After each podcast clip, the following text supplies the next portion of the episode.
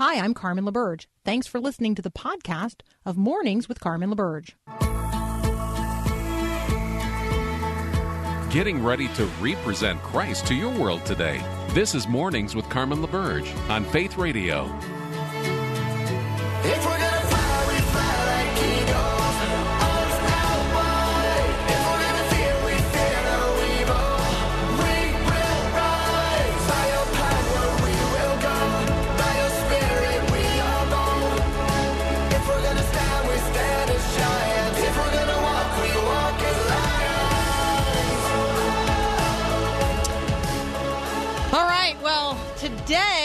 A delightful uh, gift for you, our listening audience, um, because the voice you just heard in the song you hear as the walk up every single day for Mornings with Carmen. Uh, the song is Lions, the band is Skillet, and uh, the lead singer is John Cooper, and he's actually my first guest in this hour. We're going to talk about his new book, Awake and Alive to Truth Finding the Truth in the Chaos of a Relativistic World. Um, let me lead off this morning by reminding you to saturate your life with the scriptures. Like just soak in the Word of God today. Let us be in the Word of God in order that the Word of God might be in us, that when the world squeezes us, and we know it will, what comes out is the very Word of God. Uh, you're going to hear a lot today about tomorrow being Giving Tuesday or today being Cyber Monday or Black Friday, going on and on and on this year. I don't want us to lose sight of the real season in which we find ourselves, and that is the season of Advent. We are intentionally anticipating the coming of Christ, the manifestation of God in the person of Jesus. We call it the incarnation, uh, where God puts on flesh to dwell among us in the person of Christ. And if you like Easter, then you got to like Christmas because Easter wouldn't happen were it not for the incarnation of God in the person of Christ. So Easter is dependent on Christmas, and in the lead up to Christmas, we prepare our hearts and minds to receive Jesus, and that is what we call the season of Advent, and we are now in it. If you want to join us uh, in some Advent seasonal activities, just go to myfaithradio.com and I don't know, opt in to all the cool stuff we got going on. All right, next up, uh, we're going to talk with John Cooper. You know him from Skillet. You know the song Lions. You hear it every day uh, here on Mornings with Carmen. We're going to talk about his new book, Awake and Alive to Truth Finding the Truth in the Chaos of a Relativistic World. We'll be right back.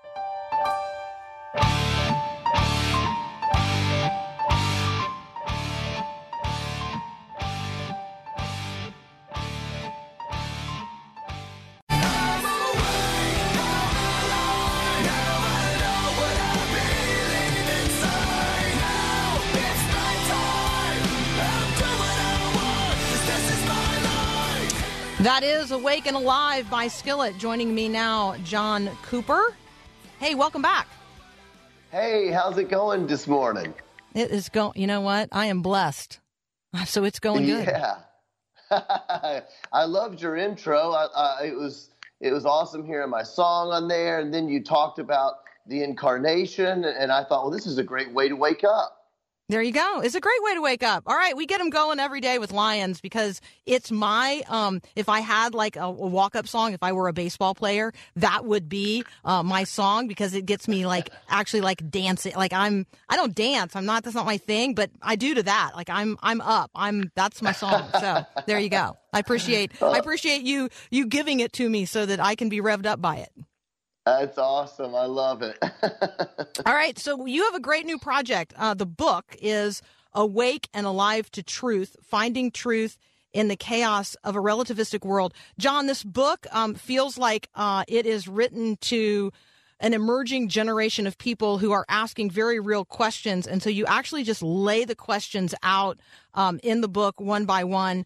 Um, that actually, you know, provides the framework of the book, I want to um, I want to invite you to to start today where you actually open, which is a story from a night in your bedroom when you were five years old. Can you can you tell that story? Oh, sure. Yeah. Well, I guess it probably would need to start with the fact that I that I was raised in a Christian family. My mom was a Jesus fanatic, and uh, and and I mean that in, in the best way.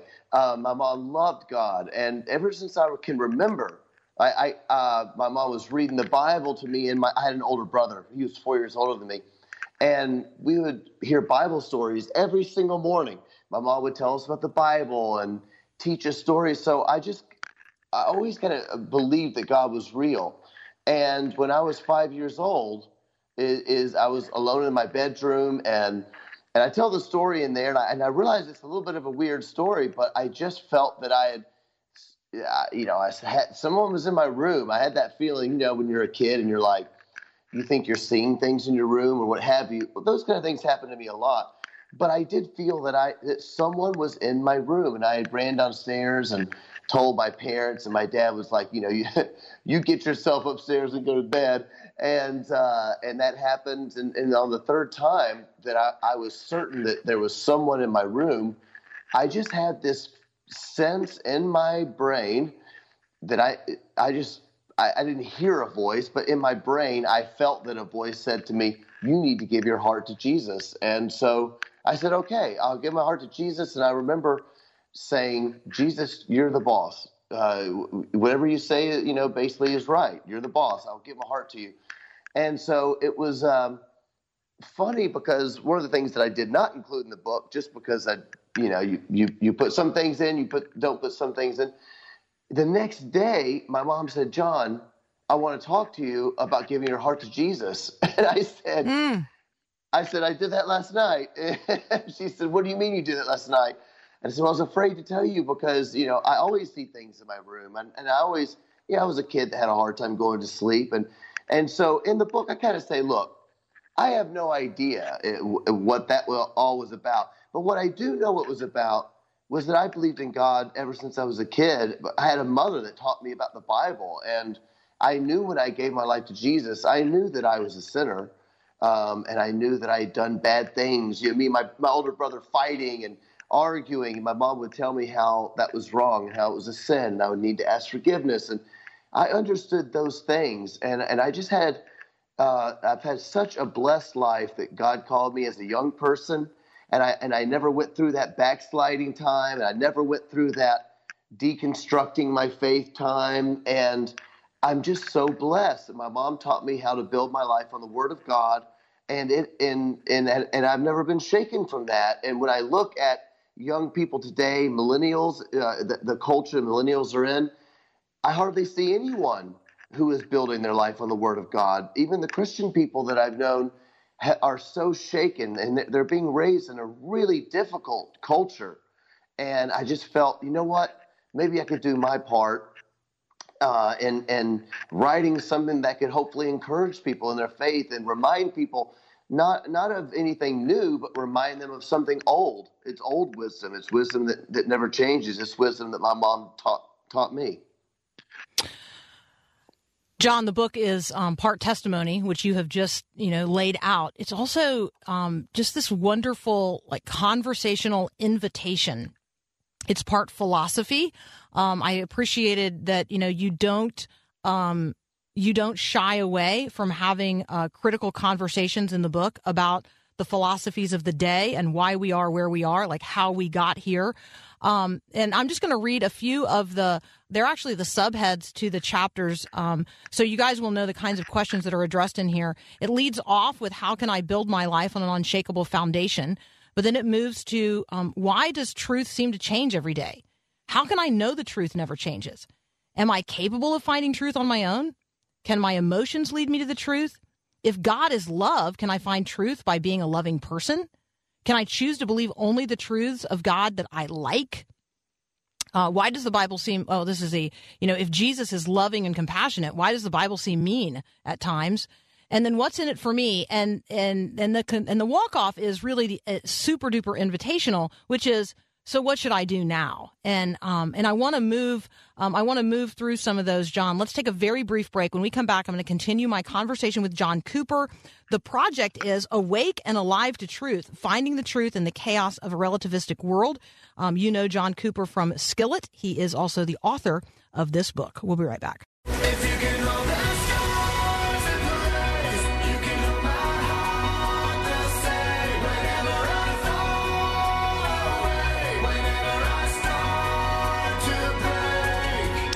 Continue my conversation with John Cooper, lead uh, singer for Skillet, also the author of Awake and Alive to Truth. Um, John, um, what do you fear?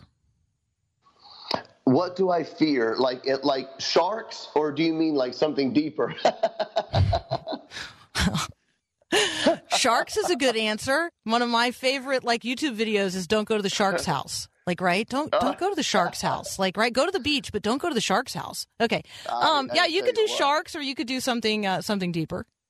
Oh man, I am definitely afraid of sharks. I think it's because I, I remember seeing Jaws on TV when I was a kid mm-hmm. in the '70s, mm-hmm. and I have never ever forgotten that. Oh my gosh. Anyway, um, uh, in terms of something deeper, you know, when if I look at society and I think like watching i have two kids and i know a lot of people listening probably have kids my, my daughter is 18 my son is 15 and uh, j- the idea of them being raised in a culture that that has no foundation and and i think you mentioned it, it truth that changes every day and mm-hmm. I mean, every day these kids have to go on social media to find out what they're allowed to say, what they're not allowed to say, what what now is not acceptable and who they have to be. Uh, life for young people is really hard, and and I, I fear leaving a legacy. Uh, I guess I would say I fear I fear leaving them in a world in a world that is just relativistic truth. Uh, that just it's just chaos. And I mean, I think if you turn on the TV now and you look at social media now, that's exactly what we're in. We're in a chaotic world we are in a chaotic world and yet we you know we worship a god who from the very beginning hovered over the chaos and brought forth order. Um, and i feel like that's in large measure what you are bearing witness to in this book. You are bearing witness to the stability of the divine order. Um, yes. and so t- so talk about um, talk about some portion of the book that stands out to you. I mean, I love the shock and shock, shock and awe um, one, but that's pretty far down. Um, why don't we talk about the um, uh, the reality that young people are living in today, where there's sort of this your truth, my truth, um, you know, or truth truth moves. Talk about some of those sure. realities that kids are dealing with. Sure. Well, yeah. Well, I, I think you, you liked uh, shock and awe because that's the good news part. the, the, book takes you through through a lot of bad news, and then the end of the book takes you into the good news because it, it basically says, okay, there's only one way to find truth, and, and that is go, you know through Jesus Christ. That's through the Bible because those are the words that never change. Those are the truths that never change, and so therefore you have to be prepared to believe some amazing things because the Bible tells us amazing things about what Christ has done for us and how he wants to change you from a sinner into a saint. And that is, uh, I mean, it's almost too good to be true. But that we're, like you say, we're jumping ahead of the gun.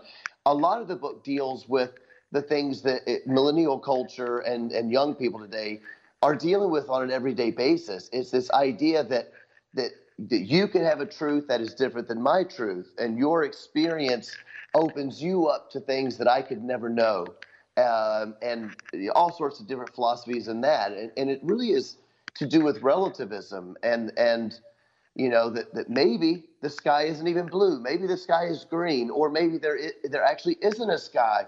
I can only know that through looking into my heart and following my own path or my own goodness or following my own light, whatever that may be. And the thing that I think is really frightening is how these ideas, and of course, you know, they're antithetical to, to the Bible, we know that.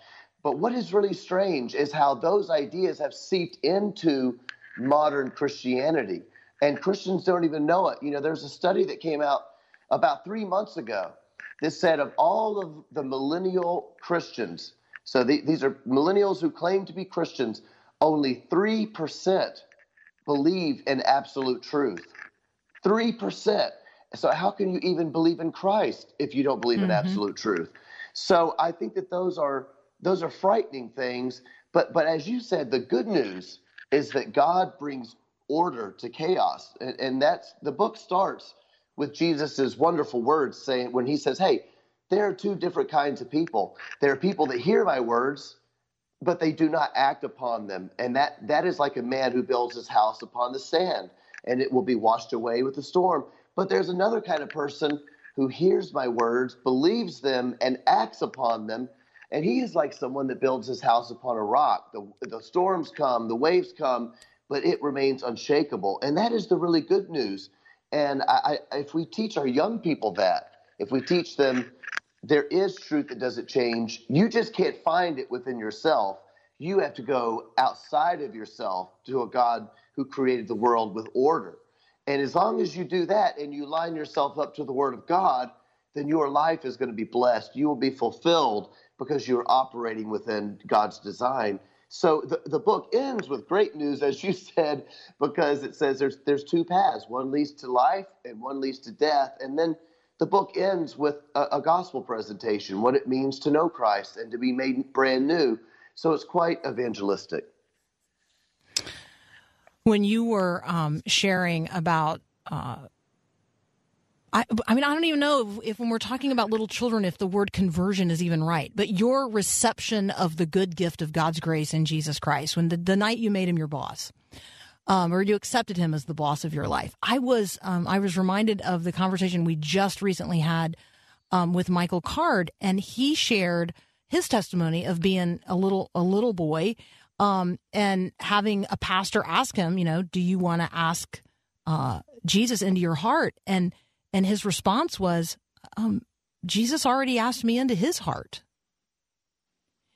And I do think there is this um, there is this resonance that some of you who are worship leaders, some of you who bring to us, you bring the word of God to us in substantial ways, and you do so through the art of music. Um, there is a, a soulfulness, a soulishness, a depth, a heart, um, an evoking of right emotions that is very, very powerful. And it comes out of this very deep place um, for you. So, uh, as we conclude this conversation, I would like for you to talk about emotions because you deal with it in the book. And as a worship leader, as a person who leads us into worship through song, um, you are evoking emotion all the time. Can you talk about that? Oh, sure. I, I do talk about it in the book. And, you know, it's like we're holding this balance uh, of, I mean, how good is God to us mm-hmm. that he, cre- he created us to have emotions. I mean, that is part of who he clearly wants us to be. And I, I, you know, I mentioned the book. Isn't it wonderful that we can love someone, that we can love our kids, or we can enjoy ice cream? Imagine a world where where you didn't enjoy what you ate, um, and and you didn't have that. Yeah, I think C.S. Lewis kind of puts it in terms of we know what pleasure is because we have pain it, in a certain way, it's a little bit of the grace of God that we can understand these things. And and I talk a little bit about the, the fact that, that God wants us to have that emotion. That is a wonderful thing. But emotion, just like just like our minds and, and, and whatnot, must be made new and and and and, and become redeemed. And so emotion has to be put in its proper place, which is, of course, under the lordship of Christ. So writing music is wonderful because I, I believe that music is just supernatural. There's something spiritual about music.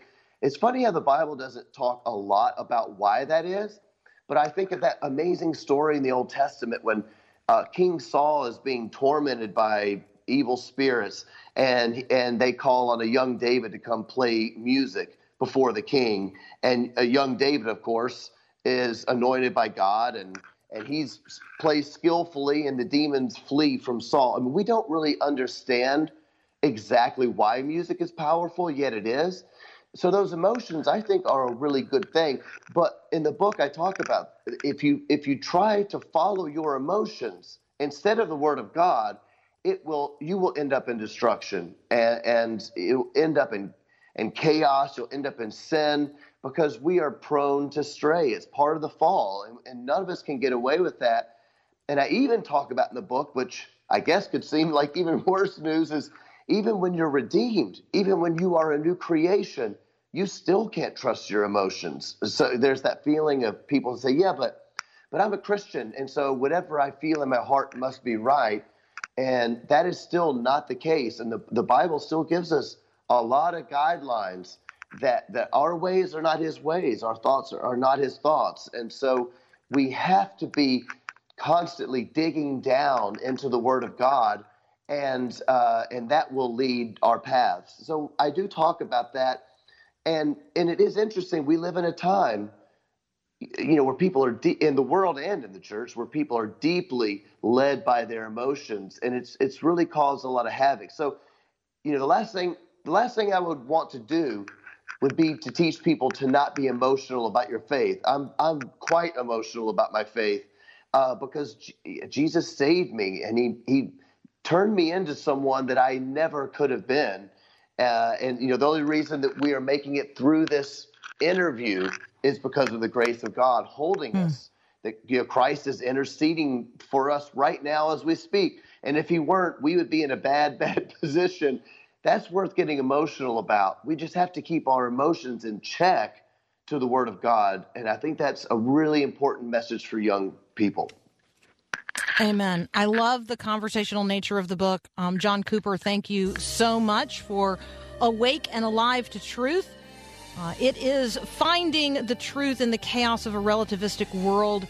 Um, it's a book now available, obviously, Awake and Alive by Skillet, a great complementary song um, to the book or maybe the book to the song. I don't know, chicken and egg, right? John, John, as always, um, thank you so much for the way you live out your faith and for sharing with us today uh, here on Mornings with Carmen. We really appreciate it. Thank you. It's so nice to talk to you again. I appreciate it. Great to talk with you as well. We got to take a quick break for Breakpoint.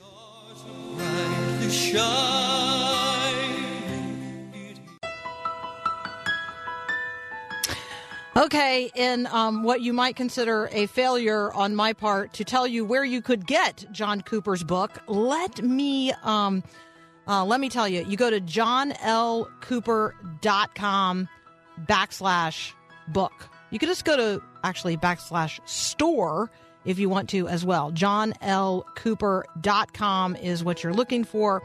Um, and the other the other thing um, that you could find there, so you could go to johnlcooper.com backslash awake, which is for the title of the book, Awake and Alive. You can also go to johnlcooper.com backslash store as well, which the book pops up uh, right there. The other cool thing that John is doing that I didn't get to ask him about or touch upon um, is in relationship to Giving Tuesday, which is tomorrow. Uh, his heart ministry is Compassion International, and he's actually doing a cool event for them on December the 11th. Um, and so if you wanted to check that out, you go to compassion.com. And if you just scroll down, you'll see John Cooper's big, uh, big mug right there.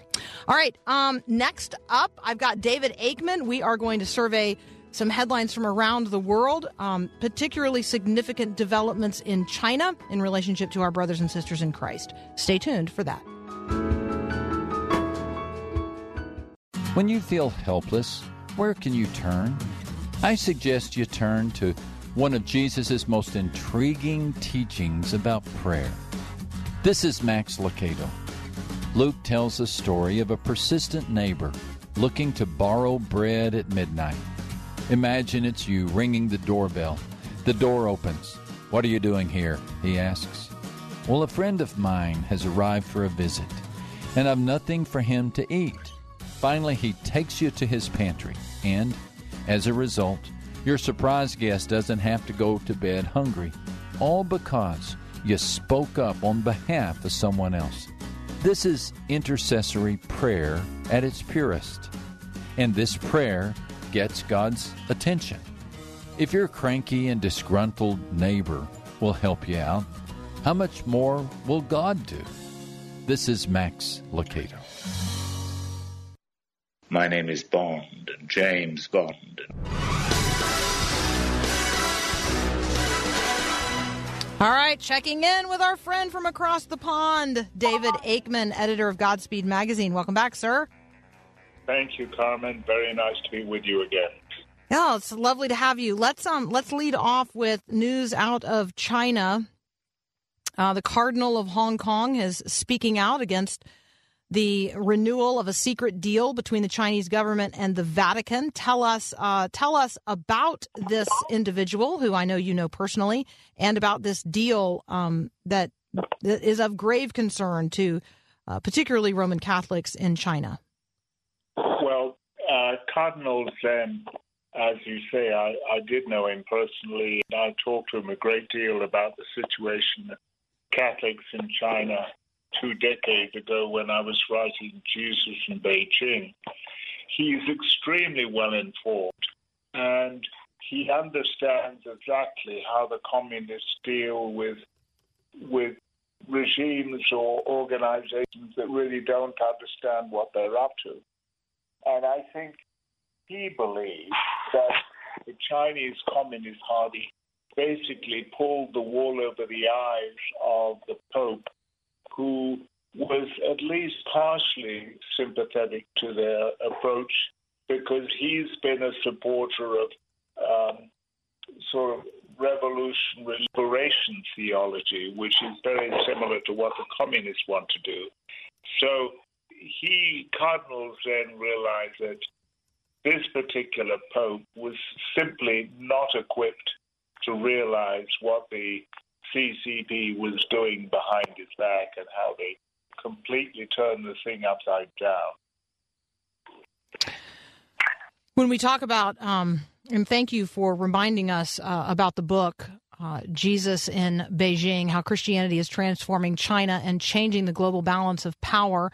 Um, David Aikman is the author. Um, when we talk about the impact of religion on politics, particularly when we're talking about China, um, are the are the recent moves by the communist regime to have communism and individuals who represent communism to have them worship and glorified um, or strip churches of their uh, the the privilege of meeting together. Does it surprise you at all, or do you think this is kind of predictable?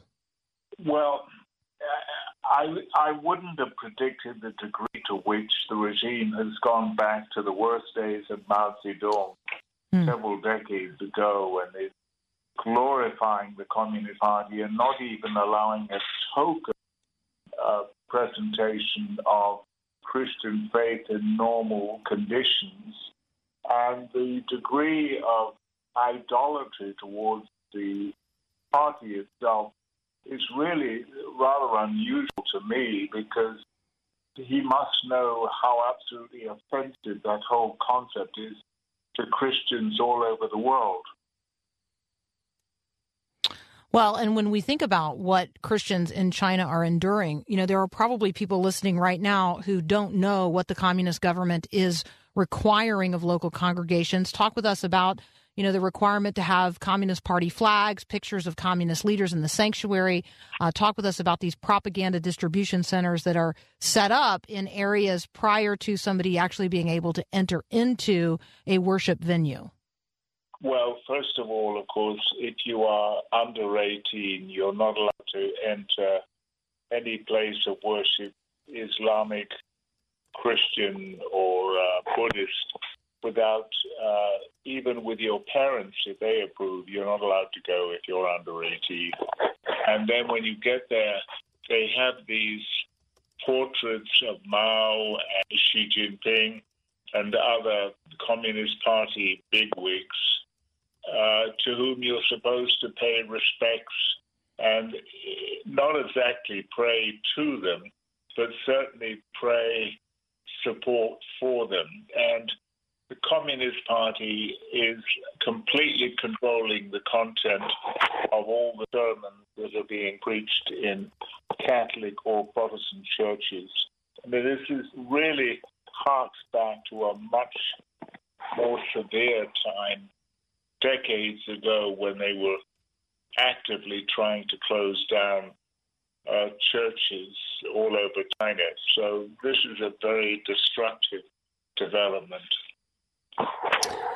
David, let's take a very brief break. When we come back, let's pivot our attention to Iran. Uh, the headline there is the assassination of a nuclear scientist. That conversation with David Aikman up next. We'll be right back.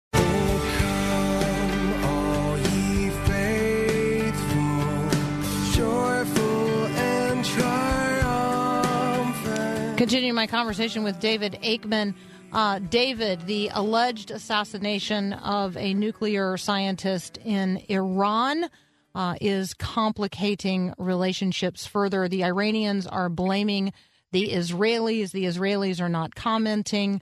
Uh, the the Iranians are likening it to the assassination of Soleimani by a U.S. drone strike in January.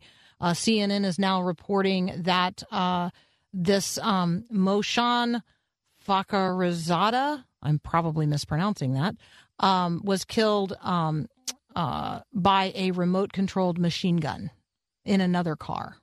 Uh, what is going on here and why does it matter? Well, it matters because, interestingly enough, there were reports uh, last week, uh, not confirmed by the Israeli authorities, that warnings had gone out to Israeli military commanders to be prepared for hostilities from Iran. And this seemed to come out of the blue. Nobody knew what they were talking about. But obviously, if indeed the Israeli Mossad was involved with planning this assassination of Tariq Zadeh, um, it would have been because they assumed that the Iranians would retaliate with a vicious attack against uh, at least Israeli military installations and probably against Israeli civilians. So, one of the fears is that the retaliation might take the form of an attack upon a Jewish center in some different country, or, of course, in the United States, if they could do that. But uh, the retaliation is something that the Israelis have to be very concerned about because it lead it could lead to even greater hostilities between the two countries. So, when we talk about Israeli Iranian relations, um, it's not a far step then to want to talk about U.S. Iranian relations. Certainly under President Trump, um, who you know pulled pulled the United States out of the multilateral nuclear deal with Iran, um, but who also has imposed very crippling economic sanctions on the country. Uh, as his term of presidency draws to a conclusion, and we anticipate a, a President elect Biden and the team that he is putting together. Um, what do you anticipate in terms of some shifts there in relationship to Iran? Well, I think uh, Biden, if he becomes the president, don't forget that's still um, partially up for grabs legally at this point. But were he to become president, I think Biden has said publicly that he would try to return to the uh, five plus one agreement with Iran to uh, supposedly tame its nuclear weapons uh, program. But in fact, the Iranians have proved again and again that they're simply not trustworthy. They don't keep agreements that they make internationally, and especially on issues of nuclear weaponry. And Tariq Zadeh was uh, a high ranking officer in the Iranian Revolutionary Guard Corps, which is sort of the armed component of the Ayatollah regime in Iran. So he certainly wasn't sort of a mild mannered, retiring um, scientist who minded his own scientific business. He was actively involved in the whole Iranian nuclear program. So he certainly was likely to be a target. After all, Iran's motto is death to America and death to the Zionists. And Iran says it wants to wipe the state of Israel off the world map. Well, if that isn't about as destructive an aspiration as you can express, I don't know what is. So it's hardly surprising that Israel struck in the way they did. All right, and uh, David, I'd like to also talk about uh, the developments in Ethiopia in the uh, Tigray, Tigray. See again, I need a I need a pronunciation manual. Tigray. Tigray. Tigray. Tigray. Tell us uh, tell us about the developments in that region um, in the last few days. Well, the the prime minister of uh, Sudan, who actually got a Nobel Prize, he's generally considered to be a fairly moderate guy, nevertheless has presided over a ferocious policy to suppress Tigray's irredentist aspirations to try and uh, sort of declare itself independent of Ethiopia. And the regime has had a ferocious attack on the capital of uh, Mekele. And apparently, this has caused severe uh, civilian casualties, plus the fact that the Ethiopians are accused of having used phosphorus, which is an mm. extremely dangerous um, weapon to use because it burns through skin, it burns through everything it touches. And if that's the case, if the regime is using these very harsh uh, weapons, then I think it's going to be very difficult to manage uh, a ceasefire. Any other countries try to help them uh, create. Um, David, when we uh, when we talk about foreign policy in relationship to the United States and the rest of the world, um, you know, it matters uh, who is in the Oval Office. It matters, you know, who the executive of the nation is. Um, I'm I'm imagining that globally there are some rumblings uh, in terms of the differences that are anticipated from a Trump to a Biden administration. Um, can you highlight a few of those? Yes. Well, several countries have called up uh, supposedly President elect Biden, whatever his position is, to congratulate him because many countries were very unhappy, both allies and adversaries of the United States. They were unhappy with the way uh, President Trump conducted business with them. And they would be happy to see a new person in the Oval Office. But it's not clear how drastically American foreign policy would change if Biden became president because there are certain limitations on flexibility you have as commander in chief from the Oval Office that things have been in motion in a certain different direction for a long time previously. David, um, as always, thank you so much for joining us. Uh, happy Advent season as we prepare ourselves for the coming of Christ Jesus. We won't be uh, with you next Monday as we will be uh, doing our final few days of winter share here on the air. So we'll talk to you in a couple of weeks. Okay, Carmen. Have a, a lovely few weeks, and, and I hope you enjoy it very much. If you could, if you could just keep everything calm globally, um, that would be great.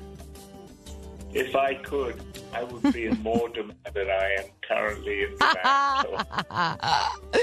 All right. All Thank you so much. That's David Aikman, uh, editor of Godspeed Magazine. We'll be right back.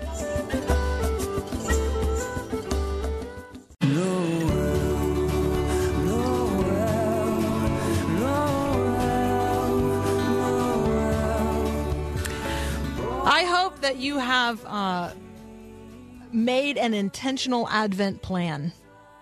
Why? Well, because otherwise, Advent is just going to uh, is going to evaporate, and you will not have spent it well. So. Um, let me encourage you, if you haven't made an Advent plan yet, go ahead and make one today. It's not too late. I mean, Advent started yesterday, but you know, I don't think you're behind until tomorrow. There you go. All right. So today's the day. Um, make an intentional Advent plan. Uh, get an Advent calendar. Make one for yourself join us in reading through the Gospel of Luke during um, during the season of Advent. You can do that by going to myfaithradio.com and just uh, opting in. You can opt in to the great giveaway as well. That'll be a great Advent opportunity for each and every one of us to intentionally do things that are kind. I mean, what does the Lord require of us? What does the Lord require of us? Right? To um, humility and kindness and mercy, right? To walk humbly with our God. Uh, so let me just encourage you to be intentional this Advent. Focus on who Christ is the character of Christ, the nature of Christ, the person of Christ. Let this be a very Christocentric uh, time of life for us. As we dwell on who Christ is, we will Im- abide in him more richly, right? We will be setting aside the things of the world to focus intentionally for a period of time on the things which are above, where Christ is, seated at the right hand of the Father. Well, how did he end up there?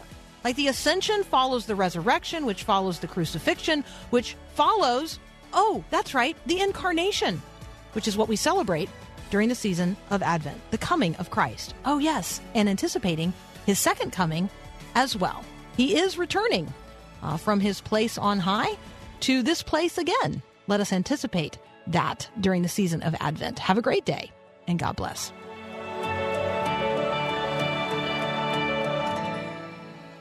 Thanks for listening to this podcast of Mornings with Carmen LaBerge from Faith Radio.